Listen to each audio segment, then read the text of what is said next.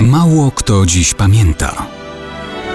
Datownik historyczny prezentuje Maciej Korkuć.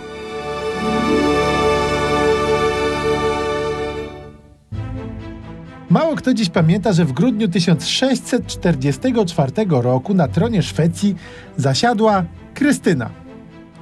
Pochodziła z rodu Wazów. Była córką lwa północy Gustawa Adolfa.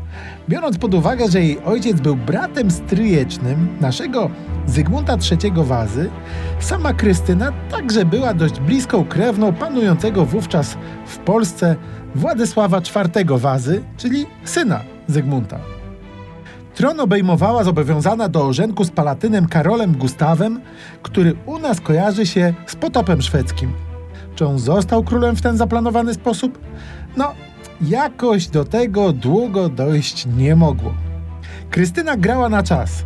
Zgodziła się na ogłoszenie go następcą tronu, ale swej ręki oddać jakoś mu nie chciała.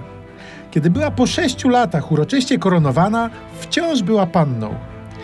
I niedługo potem jej drogi z protestanckimi poddanymi zaczęły się rozchodzić. Nawróciła się bowiem na wiarę katolicką. Końcu 1654 roku, po 10 latach panowania, abdykowała na rzecz owego Karola Gustawa, dla którego tron, można by rzec, był już wcześniej zaklepany. Dla nas może być ciekawe, że właśnie ona jako pierwszy władca Szwecji zaczęła się tytułować również księżną Szczecina, Pomorza i Kaszub. Ponoć po abdykacji Jana Kazimierza Wazy z tronu Polski była gotowa starać się o tron Rzeczypospolitej. Kto wie, jakby się historia potoczyła, gdyby w ogóle nie rezygnowała ze szwedzkiego tronu? Może gdyby nie abdykowała, nie byłoby w ogóle potopu szwedzkiego?